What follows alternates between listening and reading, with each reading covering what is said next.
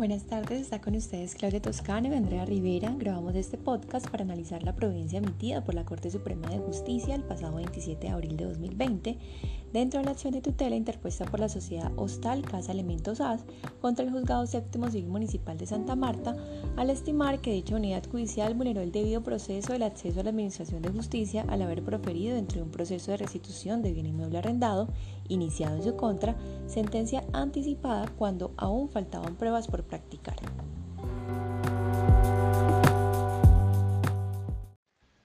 En el presente caso, la Corte Suprema de Justicia concedió el amparo pretendido y dejó sin efectos la sentencia anticipada dictada dentro del proceso verbal. En su lugar, ordenó al juzgado emitir decisión frente al vicio procesal puesto a consideración.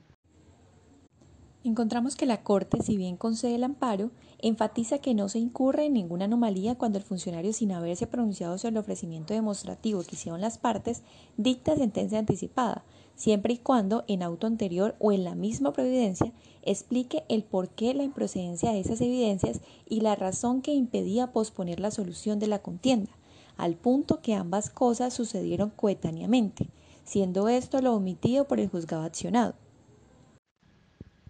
Sobre la postura de la Corte, debo decir que difiero parcialmente en la medida que, si bien la sentencia anticipada permite pretermitir etapas siempre que se den uno de los eventos dispuestos en el artículo 278 del Código General del Proceso, en lo que hace a la causal segunda allí contemplada, el hecho de que el juez pueda motivar el rechazo de las pruebas en la misma sentencia y no necesariamente antes, se traduce en un acto sorpresivo para el extremo que aguardaba por el decreto o la denegación de su prueba. Además que ello, desde la perspectiva de la práctica y la metodología, ofrece mayor dificultad para bosquejar los reparos de la apelación cuando la parte afectada con la decisión frente a las pruebas igualmente le asista el interés en la alzada.